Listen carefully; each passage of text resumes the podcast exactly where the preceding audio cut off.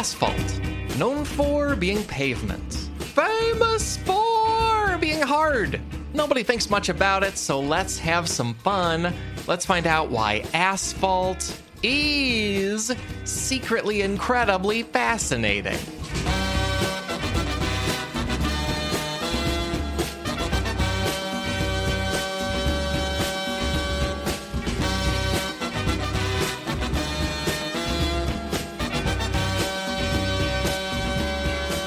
Hey there, folks. Welcome to a whole new podcast episode, a podcast all about why being alive is more interesting than people think it is. My name is Alex Schmidt, and I'm not alone. I'm joined by my co-host, Katie Goldin. Katie, what is your relationship to or opinion of asphalt?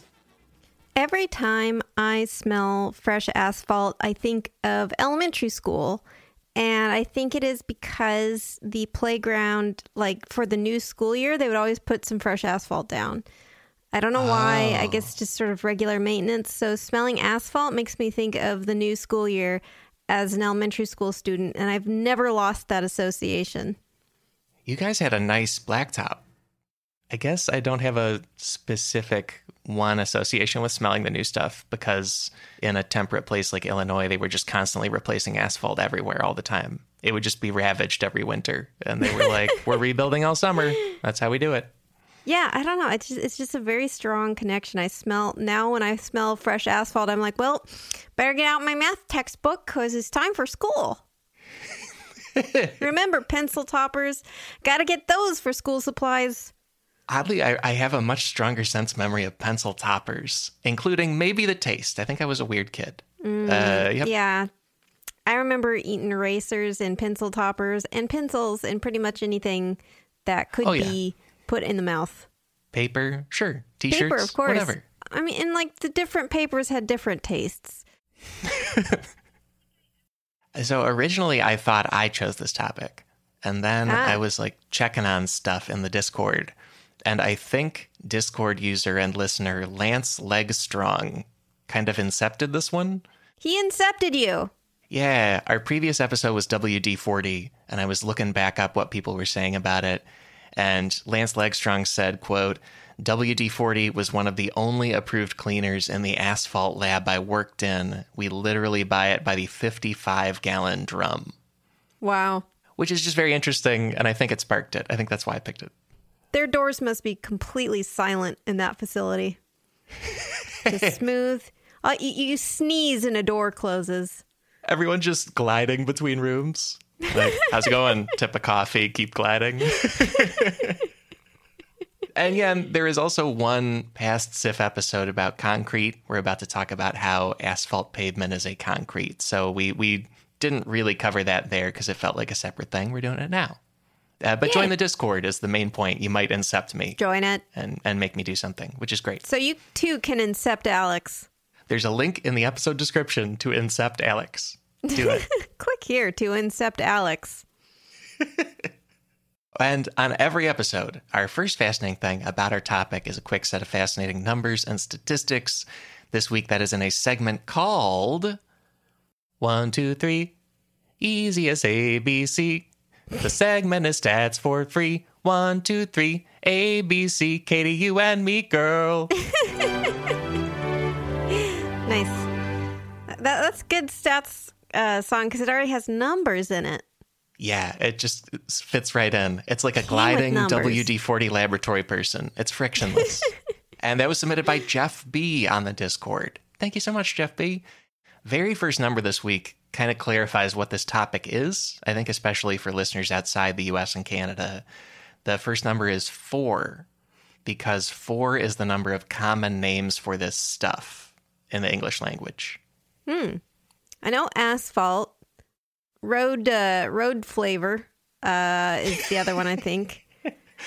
That's 2 and 3. It's 2 words. Yeah. Pavement. But I thought pavement was another thing. And black floor. I guess we did call it the blacktop, and that's an okay name, but I it's very like... caveman seeing it for the first time, like black on top. It's a weird thing to call it. Anyway, ground is flat and black. Yeah. And so it turns out there's four names for this, partly because the American use of the word asphalt can mean two separate things. I know that's a lot of numbers and confusing, but we'll explain. Okay. I only know one asphalt. It turns out the U.S., there's two things we call asphalt. One of them is a sort of raw crude oil, a very heavy crude oil that can bubble to the surface of the ground. The American Chemical Society calls it a dark brown to black cementitious material. Cementitious. What does that mean? It means it can be a cement in concrete, because the other form of asphalt is a concrete where this raw petroleum, this raw oil is one of the ingredients. And if people have heard the concrete episode, we talk about how any concrete is a mixture of two things. It's a cement and then it's a solid aggregate. So like that gray cement that's the wall of a building or a parking garage is a mix of a paste and rocks or sand. Asphalt pavement is a concrete. It's just a mix of a cement made of this sticky petroleum that we also call asphalt. And then they mix in something solid. That's how we get pavement. So it's kind of a synecdoche. We call asphalt the thing, the whole thing, but then it's also just the ingredient, one part of the ingredient in asphalt. Yeah, exactly. And it's sort of a specifically American move. Apparently in Canada, they call pavement asphalt in most cases, but then the raw, oily stuff, they call it bitumen, which is spelled bitumen and sounds a lot worse than it is. Yeah, I like our choices here. Asphalt or bitumen. Yeah, it sounds like I'm angry at someone on a street, but I'm not. Yeah. It's just it's a clean show, bitumen. Folks. Yep. On this show where I'm not allowed to do bad, naughty words. Except bitumen. And that's not a naughty word. Bitumen is just a component of asphalt. Yeah, it's a heavy crude oil. And most scientists call the oil bitumen. One famous deposit is in Western Canada, the Athabasca oil sands, that has been depicted in stuff like the book Ducks by Kate Beaton. And then there's also the old word pitch and the old word tar. Yes. Are also words that can be for one or both of these things or can be for other stuff. So asphalt, bitumen, pitch, and tar are all the topic today, if that makes sense. And we're going to talk about both kinds of things because that's the U.S. use of the word. Right, right. So the weird black crude thing that bubbles out of the ground and is a byproduct of, I guess, crude oil, as well as the actual surface thing we put on the ground so cars go on it good. Exactly. And it also turns out a relatively U.S.-specific use is roof shingles are often made of asphalt, and that's the other big commercial use of it and other big processed product. Oh, yeah. I guess I never thought about that, but yeah, those little squares, and then it's got kind of a rough asphalt texture on the top, and then they get really kind of melty when it gets too hot. Yeah, I guess I never really made that connection, but you're right. Yeah, it's just that thing. So it works out.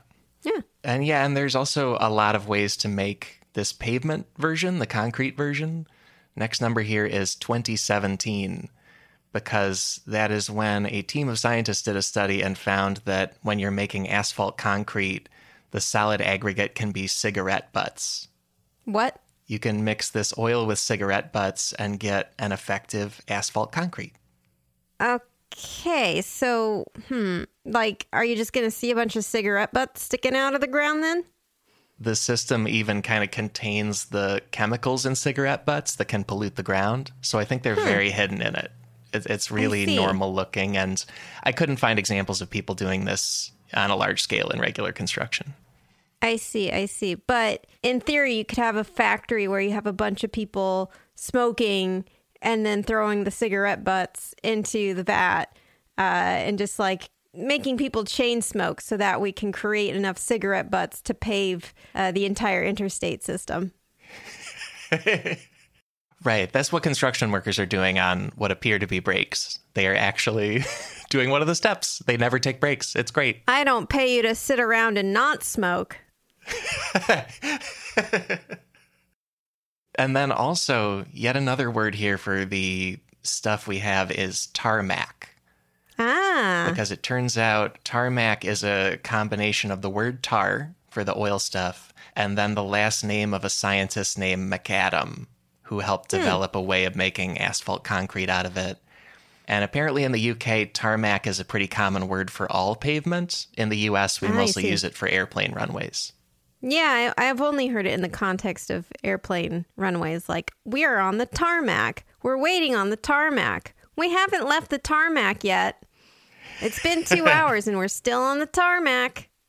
Yeah, and an interesting story about that leads us into our first takeaway for the asphalt episode. Because takeaway number one, asphalt pavement is barely a solid.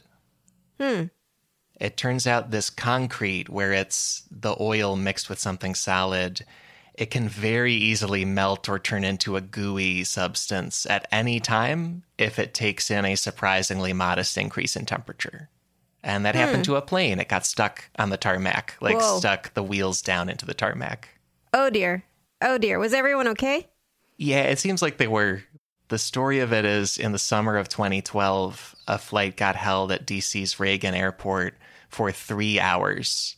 Oh, my God. And did not move out of that spot on the tarmac for 3 hours. And it was a hot summer day. And so then the plane sank into the tarmac. And when they wanted to go, they couldn't drive out of that muck. Oh, my God. The stories from the Atlantic, they don't say if people like evacuated, but I would think they would. The plane's just stuck and you want to get out of there. Yeah. That is my nightmare. Like, first of all, waiting on the tarmac for that long in the heat, and then the tarmac eating the plane. Yeah. You are part of DC Reagan Airport now. Like, oh no. Not even Dulles? I don't know. It's just, I don't have a preference. It's just the joke. And that's all because of the chemical properties of the concrete version of asphalt, where it's a mix of two things. And we use this all over the modern world. Apparently, about 45% of constructed things in the United States, in terms of surface area from above, is paved roads. And then more than 90% of those are paved with asphalt. Like, it's a lot of our picture, if you're looking from space, is asphalt.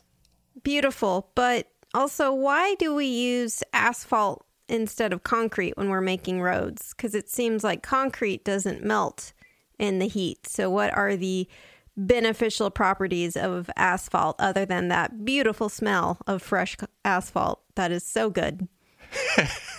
Right.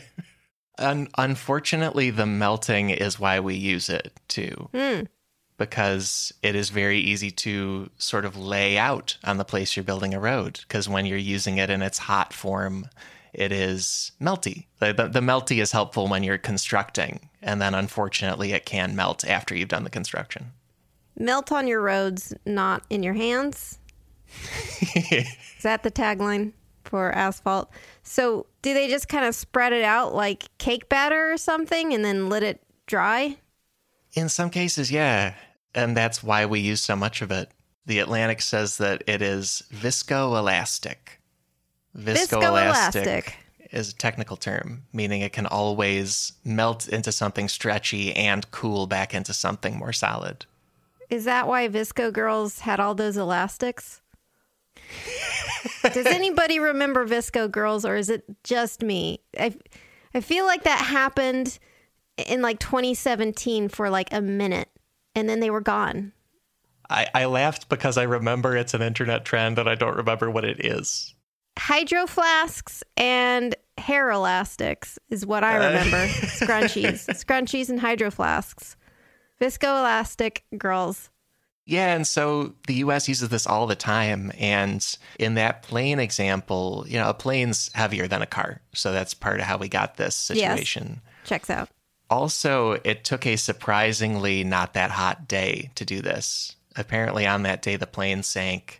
The temperature was only slightly above 100 Fahrenheit, or around 38 Celsius. That's a hot day, but it's not totally out of the ordinary. And so this can happen with asphalt. If temperatures are high enough and the sun beats down on it, the temperature of the actual asphalt can be hot enough to just turn into goo under you. Right. And yeah, presumably you'd have to be a plane sitting in the same spot for a while to start sinking. Like if you're running down the runway, you're probably going fast enough such that you're not sinking downwards. But, you know, that is a concern, especially as things, you know, get a little hotter. And also, tragically, this current summer, 2023, there have been a few reports in Arizona and Nevada where people were checked into burn units of medical facilities because they either touched or fell on hot enough asphalt. And, you know, and that can happen in various places in the world if it's just hot enough. So is that, like, if they say they fell on, like, dirt versus asphalt in that heat, would it be hotter to fall on the asphalt? Is the asphalt sort of like storing the heat differently in a way than, like, say, just like sort of hot sand or hot dirt would store it? In general, yeah. And it's partly the black color of it just absorbs so much energy from light. And then also the fact that one of the components is petroleum, like hot oil is really burny, is a highly scientific thing I'm saying. It's very burny. Yeah. So it is it can turn very easily into sort of a hot goo. Because I remember, like, from history class that one of the classic punishments is tarring and feathering you, like coating you in hot tar and then pouring feathers on you, I guess, to embarrass you, and on top of giving you burns all over your body. It was, like, used as a method of torture / punishment to, like, burn you with hot tar. Yeah, that was a thing. And also those words tar and pitch are confusing because they can also be substances made from plants. Like not the way oil is plants where many years went by and it changed under the ground. Like you can also turn current living plants into that. And so those words are both relatively archaic for what this stuff is. I see. So the tar that one would use to tar and feather someone is not the same. It's very confusing. Sort of tar that would be used that is equivalent to asphalt tar? Yeah, it could be, but it's harder to get, at least back then. And so it usually wouldn't be. So they wouldn't waste it on, like, tarring and feathering someone unless maybe they were nobility who was being tarred and feathered and punished. Oh, they're like, is this raw bitumen? Ooh, wow. The real bitumen for me. All right. Hey. And sticking to those old words for a little bit, the next number here is 10 million tons. 10 million tons. That is the asphalt quantity in the La Brea Pitch Lake. And the La Brea Pitch Lake is a large asphalt lake on the Caribbean island of Trinidad. Okay, I was going down the wrong road for this because I was thinking, you mean the La Brea Tar Pits? But no. Yeah, they're similar things. And again, this is another way pitch and tar are words that just get thrown around because they're both basically deposits of asphalt that are bubbling up from the ground. It just turns out this one in Trinidad is unbelievably humongous. It is 100 acres wide, 250 feet deep, and contains 10 million tons of raw bitumen. Wow. Are there a lot of, like, skeletons in there? Apparently not really. And it's more of an interesting site because people have been able to study thousands of years of native use of it. The UK National Museum at Liverpool says there are human archaeological sites dating back at least 2,500 years at the edge of the pitch lake, because peoples like the Taino and the Kalinago recognized the usefulness of this and used it as a adhesive and other handy resource in their society. Because it's just right there. You just scoop it up with tools. Yeah, it's just sort of it's like a glue lake. Basically, yeah. And they had the biggest one in the world. It's a real useful resource on Trinidad. It's interesting because I know for the La Brea Tar Pits, there are lots of skeletons in there, like of saber-toothed tigers, of wolves, of mammoths, and so on. So I wonder why there's a difference in terms of like, or if there is a difference in how many preserved animal bones are found in the tar pits. Yeah, because there's also the connection of this La Brea name is colonial. It turns out La Brea is Spanish for the tar. Ah, and okay. So that's why that's the reason the name got applied. And I was the same way between paleontology and formerly living in Los Angeles. I just read La Brea as a street and area in Los Angeles, and also dinosaur stuff, but it's not dinosaurs. So saying La Brea Tar Pits is like saying the tar pits. Yep, that's right. Okay. Yeah. Turns out. And yeah, the next number here is about 3 million, because we've found about 3 million fossil specimens in the La Brea Tar Pits in the middle of Los Angeles, California. Yeah, and there's still to this day a giant mammoth and a baby mammoth just kind of like floating in the tar pits, made out of plastic, as they were back in the day. Yeah. Yeah, no, it's very cool to visit. I've been there a few times. The smell is very good. Yeah, it has a couple of different gases going on. It smells like rotten eggs because of a hydrogen sulfide gas that emanates from this tar. And then it also often bubbles because of trapped methane gas underneath it. It's a very lively chemical experience. It is. The actual tar pit, like you look at it and like there'll be a big bubble that forms and then pops. It's fascinating. Yeah. And sort of, I don't know, meditative, I guess. You can just stand there, huff the rotting egg fumes and look at the bubbles. Yeah. And it's also still a very active scientific site. Mental Floss says that paleontologists do digs there every day of the year except a couple of holidays.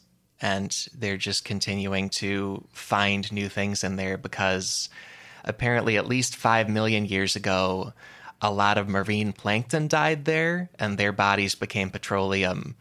But then this became land above the water. And then during the last 50,000 years, megafauna like woolly mammoths and saber-toothed tigers and also birds. That's the closest you come to dinosaurs. But all of that got stuck in this above ground asphalt. Technically, birds are dinosaurs, Alex. But I just feel different. So I think you'll find they're not. So the surface must have looked kind of okay until it wasn't. And then that's how they got stuck. Yeah, because it's a set of different pits as well. It's not this one giant Trinidad lake. And so that's probably part of how this happened. Something got chased into it or something. And like Katie was saying, if folks go to this tar pit place, it's awesome. And also there's a bunch of big models of like animals fighting, because that's sort of the story we've told ourselves about the tar pits, that they got chased into them or something. Also, if I remember correctly, there was some theory that there would be some animal would get stuck in the tar pit, like say a mammoth, and then more animals would get stuck in the tar pit because they would try to go and scavenge the dead mammoth, but now they're stuck in the tar pit. And then another scavenger would be like, look at this animal salad. I'm going to go see if I can eat some of that. But then they get stuck in the tar pit. So if I remember correctly, sometimes they'd find sort of like clusters of fossils where you'd get this like sort of animal pile up. Just a diorama of the food chain. Wow. Okay. That's amazing. And we have a couple more big takeaways for the episode, and the next one is also about animals. Yay! Because takeaway number 2, there are deep-sea asphalt volcanoes where the asphalt feeds an entire marine ecosystem. I love deep-sea food chains because it always starts with something that seems like it should not be edible by anything alive, but then you got some kind of little guy, some kind of little bacteria who can do it, and then suddenly you've got all sorts of weird, freaky-looking animals. Exactly. That's exactly what's happening. There are weird microbes that eat the gases from asphalt, and from there we have an entire ecosystem basically in a deep sea, ocean floor oil spill coming from the earth. This is a general rule for colonizing things. So like whether it's a rock covered with moss and then you see other plants growing out of it, or a deep sea vent, usually you start from like really small to larger, and the small thing starts to either neutralize the thing that is toxic or converting it into organic matter that can actually be eaten by something else. And then you have a chain of animals all dependent on that tiniest little guy, like a bacteria or a microbe, who is converting this thing that should be toxic into something less toxic. And in fact, there are deep sea animals that not only do they eat the bacteria or eat the things that eat the bacteria, they will be like covered partially in the bacteria, which can help protect them. Wow. What an intercombination of all these skills. Yes. It's true synergy happening down there. And I assume I'm phobic of 99% of the animals we just described, but, you know, it's fine. It's cool. If you can picture in your head the Yeti-armed crab, what do you think? Do you think you'd like that, Alex? I mean, I really like Yetis, especially in the animated film Smallfoot, where they're very cute. So I'm kind of into it. I'm kind of on board in that way, but it's probably crabby. I don't know. What about the volcano snail? Oh, Gary from SpongeBob. Great. It's good. It's really good. Okay. Yeah, and these volcanoes are apparently inactive. The key source here is a piece for The Atlantic by the great Ed Yong, who covered 2017 studies of inactive asphalt volcanoes under the ocean in the Gulf of Mexico. And so these are, you know, prominent locations in the seafloor and kind of covered in raw asphalt, sort of like how it bubbles up in tar pits. And an amazing amount of marine life is thriving there, mainly because there are microbes who have adapted to consume the hydrogen sulfide or consume methane or both. And those are the gases we just talked about being coming out of the La Brea Tar Pits. Yeah, it's amazing how you find these like very dense oases of life down due to these microbes that can eat these probably otherwise inedible gases or elements. And then you'll have things where it's like you have a whole vent covered in like weird looking shrimp or something. It's really incredible. That's fun. Apparently hydrothermal vents are broadly similar to this situation, and that yes. It's a bunch of weirdos who have made the best of this too hot place. But in this case, it's too asphalty, you know? Delicious.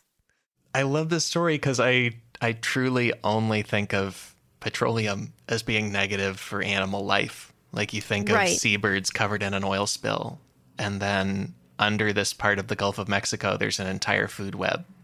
Apparently, these volcanoes have tube worms, sea lilies, corals, clams, crabs, and entire schools of fish.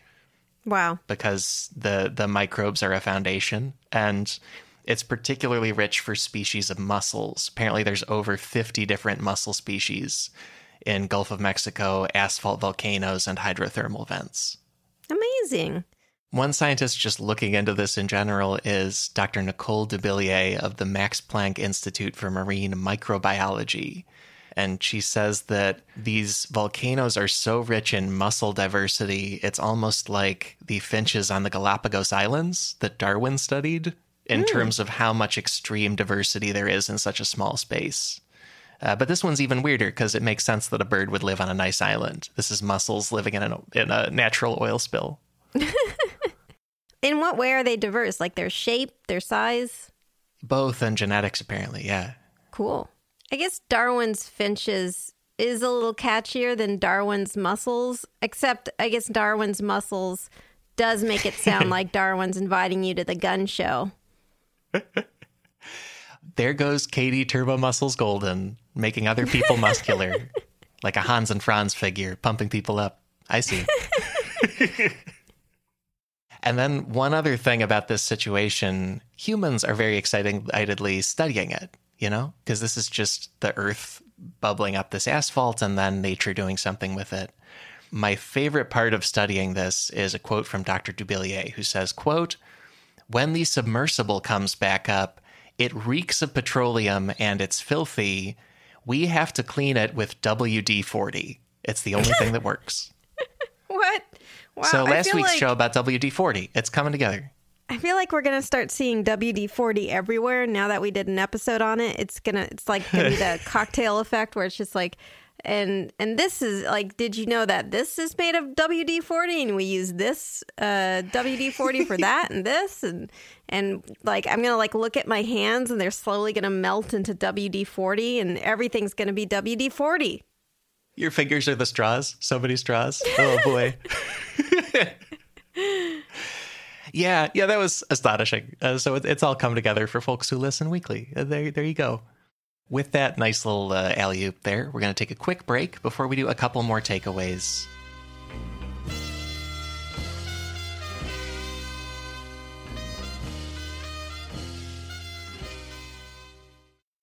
Hey, it's Alex. Quick mini plug or even just heads up about sifpod.store. That is the website name I chose because you can get a domain name that ends in .store.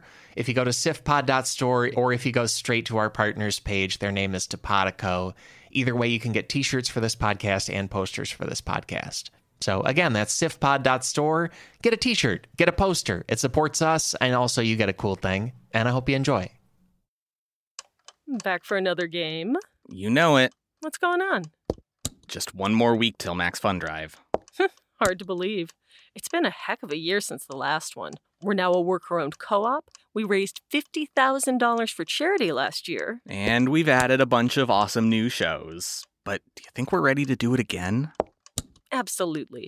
Lovely new gifts are lined up. The episodes will be amazing. And wait till everyone hears the bonus content. Yeah, plus they know to go to MaximumFun.org/newsletter, so they're getting all the news. Oh, like that meetup day is on Thursday, March 21st.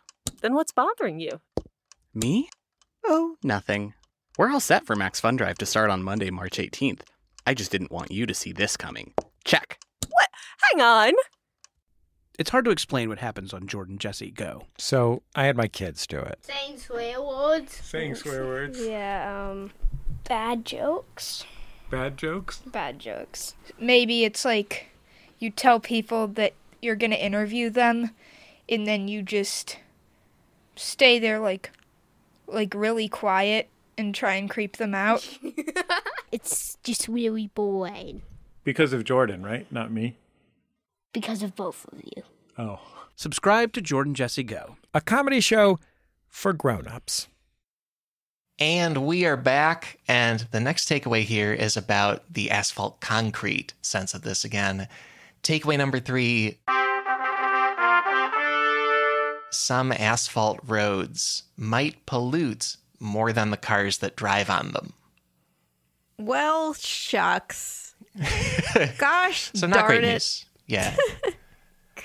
I did want to put this after the surprising thriving asphalt ecosystem because as bad as the pollution is, it is also a substance that naturally comes from the earth, and we need to use it right, but it is kind of better and worse than I expected in terms of its impact.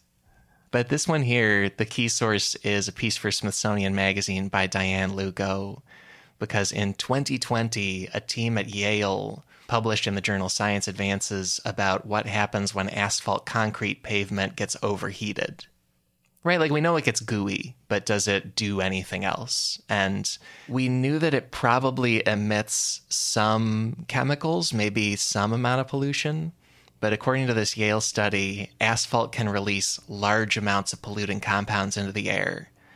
And when the temperature of the asphalt goes from 104 Fahrenheit to 140 Fahrenheit, the pollution doubles. So that's kind of the key temperature range. And the asphalt can be much hotter than the air around us. So that's a not uncommon temperature for asphalt. I mean, that seems bad given global warming and that there seems like there would be sort of a runaway effect where as the planet heats up, more asphalt leads to pollution. Do you know if the pollution has any kind of greenhouse effect? They think yes. Yeah. Oh, great. Good. And this kind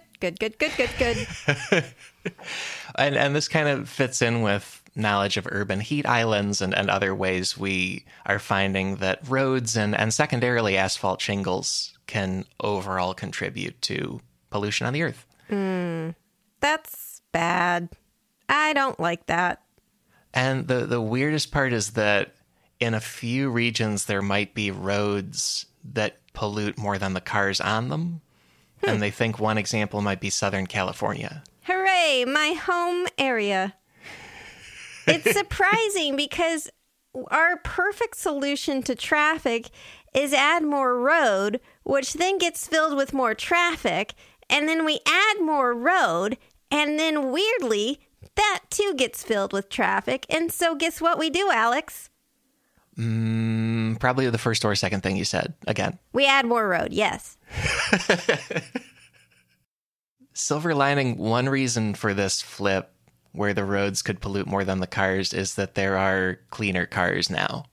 Like that also sets this up. It's not a great reason, but overall that this one study, and it's just one study that could be wrong, but they estimate that vehicles contribute between 900 to 1,400 tons of air pollution in Southern California, while new paving and new roofing in that region release between 1,000 and 2,500 tons of pollution. So more, that is a substantial amount. Why do we even use asphalt in roofing? Like, why? It doesn't seem like that would be very energy efficient either if it's like absorbing all the heat and you've got hot summers in Southern California. The buildings are getting warmer and then you're using more air conditioning. Why we do that? Apparently it's sort of like the road reason. Like there are other things we could make roads or shingles out of. And some people have clay roofs, some people have metal roofs, but those tend to be more expensive because they last longer and are tougher. So asphalt shingles we've found, we can put a bunch of them up and replace them with some regularity. I see. Well... and apparently in a lot of Europe and in a lot of Asia, they do more tile shingles and more roofing with other materials. It's sort of a U.S. and Canada thing to do asphalt shingles. How does the pollution work? Because it seems like it releases when it gets hot. So if we say we took away some of the roads and the roofing, could we like safely dispose of them without it causing more pollution? Or are we already kind of screwed? Like, would we just need to stop doing it now and hope we don't do more damage? I wondered about that and couldn't find a great answer. It seems to be sort of like a lot of our petroleum use, where it's simply bad for the environment. I see. But if we buried it in a big enough hole, maybe. Oh, and then we tell ourselves to forget it's there. And then we surprise ourselves with an oil find like the Beverly Hillbillies. Like, oh, wow, look at all this. It's like a dog that keeps getting surprised by its own ball that it put between its feet. I thought, so we got those bacteria that eat asphalt in the ocean. What if we put all the asphalt in the ocean? Huh, Alex? Yeah, anything that would take more of this out of sunshine is basically a net positive for the environment. Holes work. They work. Put it in a hole.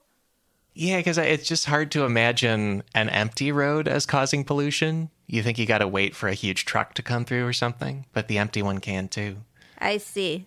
And then there's also a silver lining where in the last 20 years or so, we've found a less polluting way to construct asphalt pavement at asphalt roads. No. Which is nice. Like once they're there, they pollute in this way we described. And there is some pollution in laying it down, but I'm going to link National Geographic because it's a pretty technical difference. The basics are that there is a relatively new way of mixing hot asphalt called warm mix, where you do a much lower temperature. The old kind is called hot mix. And if you do warm mix, that's a lower temperature, releases less chemicals. It's also safer for the workers. And the U.S. in particular has been a leader in that. Apparently, we began using it in the early 2000s, and we went from laying down less than 100,000 tons of asphalt in 2004 to about 47 million tons in 2010 in this new warm mix way that is better for the environment. So some new construction is better than it has been. So is the warm mix also more resilient to the just like continual release of pollution? Like as it heats up from the sun, like is it more stable such that it doesn't release chemicals when it gets hot? Unfortunately, it functions about the same once we lay it down, like both in terms of road toughness and also pollution. Yeah. So this is a piece of good news for the construction phase but not for the sitting around. Mm, that's too bad.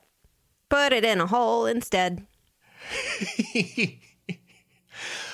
Speaking of burying things for the future, the last big takeaway of the show here is about an amazingly long history of asphalt construction. Wow. Because takeaway number 4, humans have been using asphalt for massive public works projects for thousands of years. Hey, look at us go. It turns out the raw bitumen kind is something that people have used for a long time. But we didn't have cars thousands of years ago, Alex, so why did we need asphalt? In at least one of these stories, for carts and stuff, but it's true. It's not just for pavement, for roads, yeah.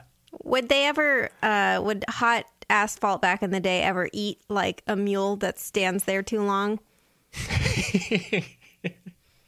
They should have let the mule take off. That was the mistake. It was scheduled. Because, this substance, like we've been saying, it bubbles up to the surface of the Earth in a few locations. And in pretty much every location it does that, we've found thousands of years of people using it, just gathering it and doing stuff with it. We already mentioned the massive asphalt lake on Trinidad. There's also the Athabasca oil sands in Western Canada. The name Athabasca is a Cree native word, and there have been native people there a long time. And they've used natural asphalt to bind and seal canoes. There's also records of people heating up asphalt to create fumes to drive away mosquitoes, which is kind of clever, especially if that's the chemicals you have way back when. Yeah. I mean, if I was a mosquito, that wouldn't drive me away. Again, I think I'm unhealthily addicted to the smell of asphalt. Right. It's a big problem, but we love it. We love it. And also with modern Southern California, I'm going to link an Atlas Obscura listing about the Carpinteria Tar Pits, which are northwest of the La Brea Tar Pits, but modern Southern California is full of tar pits. And so peoples like the Tongva and the Chumash have used asphalt for all sorts of purposes for a long time. Everything from mounting arrowheads to sealing containers of water. Did they ever use it in construction, like creating lodgings or any other kind of like infrastructure? Them, not so much that I can find. There's lots of different peoples all over the world using asphalt as like a waterproofing sealant or an adhesive to bind stuff together. So maybe on small structures they did, but there's some other stories here about ancient peoples in West Asia and North Africa building huge stuff. Mm. And the source for those is a book called Paving Our Ways, which is by a group of engineers and researchers. It's written by Maxwell Lay, John Metcalf, and Kieran Sharp. But they say that there's a couple monumental public works that were made with asphalt very long ago. The oldest might be 5,000 years old at a city that we call Mohenjo-Daro in the Indus River Valley in present-day Pakistan. So were they building roads? What were they building with asphalt? And their biggest structure, we don't know exactly how their culture worked, but they seem to be very into water, and especially having big tanks of water available. Well, that's useful, generally. Yeah, like it could have been drinking water, sanitation, could have been religious. Like we don't really know, but there's one structure in Mohenjo-Daro that we call the Great Bath today. It's considered one of the first public reservoirs and water sources that a city has ever built. So it's an ancient water tower, essentially. Yeah, kind of. Yeah. And that's awesome. Were there ancient animaniacs in that? Mohenjo-Daro rhymes with some of the animaniacs' names. That's the thought I had. But I think that's a coincidence, probably. That's my guess. Can't verify it. And this great bath, it's made of a lot of brick and then some stone, too. Apparently the joints between that and also some of the side surfaces of the bath were waterproofed with asphalt, like the raw crude oil asphalt, because it works for that and maybe impacted the quality of the water, but it definitely held the water in. Look, it's at that point, then you're seeing animaniacs, and that's just good fun. I want to see them all the time. It's a great show. Yeah. Ever since you mentioned them, the theme song has been playing in my head. It's yes. And it's not due to the asphalt fumes flowing in from outside.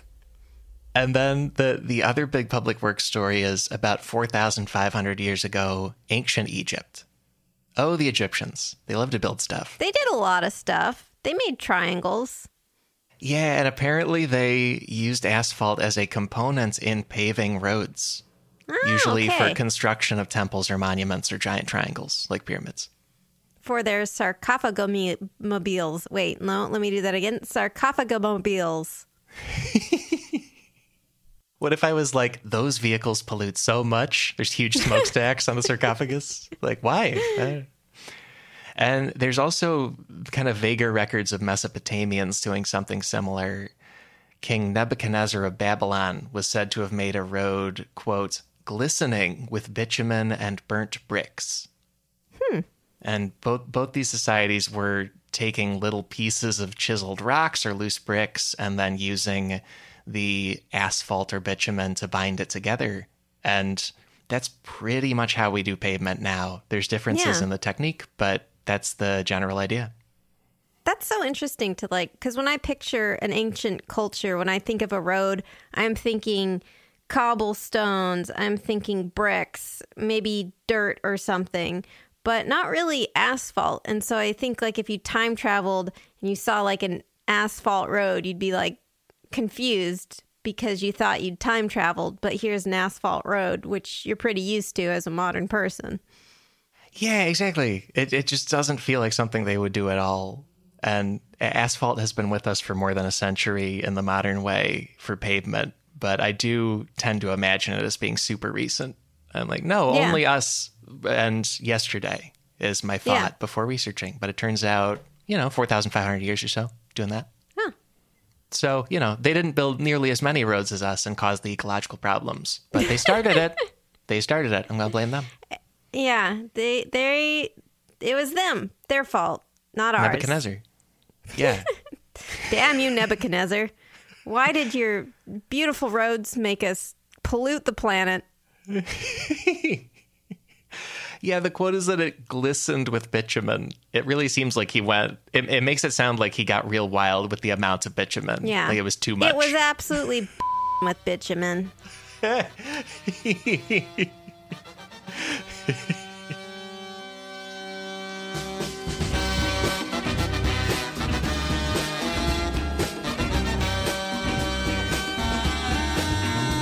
Folks, that's the main episode for this week. Welcome to the outro with fun features for you, such as help remembering this episode with a run back through the big takeaways. Takeaway number 1, asphalt pavement is barely a solid. Takeaway number 2, there are deep sea asphalt volcanoes where asphalt bubbles up and feeds entire marine ecosystems. Takeaway number 3, some asphalt roads might pollute more than the cars that drive on them. Takeaway number 4, humans have been using asphalt for massive public works projects for thousands of years.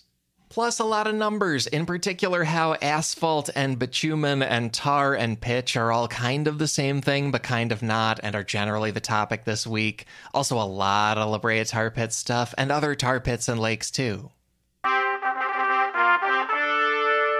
Those are the takeaways. Also, I said that's the main episode because there is more secretly incredibly fascinating stuff available to you right now if you support this show at MaximumFun.org. In addition to SIF Pod anniversary posters and all kinds of other benefits, members get a bonus show every week. In the bonus show, we explore one obviously incredibly fascinating story related to the main episode. This week's bonus topic is the unique and strange situation of asphalt highways in Australia. Visit sifpod.fun for that bonus show, for a library of more than 13 dozen other secretly incredibly fascinating bonus shows, and a catalog of all sorts of Max Fun bonus shows. It's special audio, it's just for members. Thank you for being somebody who backs this podcast operation. Additional fun things, check out our research sources on this episode's page at MaximumFun.org. Key sources this week include all sorts of digital writing from the American Chemical Society, Atlas Obscura, Smithsonian Magazine, National Geographic, and The Atlantic, to name a few. Also museums like the UK National Museum at Liverpool and the La Brea Tar Pits in California, plus the book Paving Our Ways by Maxwell Lay, John Metcalf, and Kieran Sharp.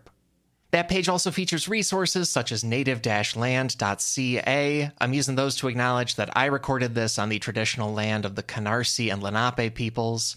Katie taped this in the country of Italy, and I want to acknowledge that in my location, in many other locations in the Americas and elsewhere, Native people are very much still here.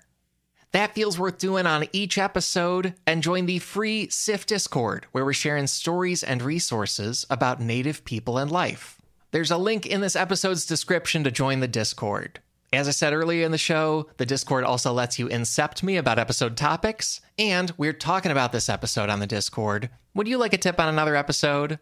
Because each week I'm finding you something randomly incredibly fascinating by running all the past episode numbers through a random number generator. This week's pick is episode 39. That is about the topic of playing cards, and if you visit the SIF Pod account on TikTok or on Reels, you can see a little video where I share a fun fact about playing cards.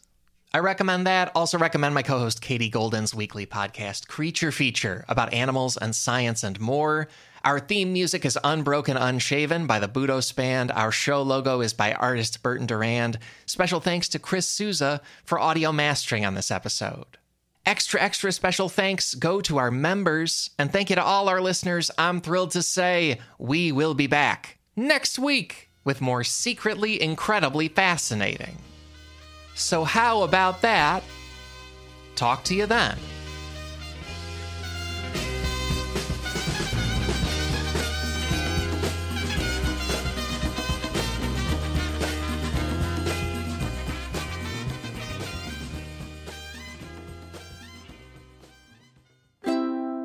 Maximum Fun, a worker-owned network of artist-owned shows supported directly by you.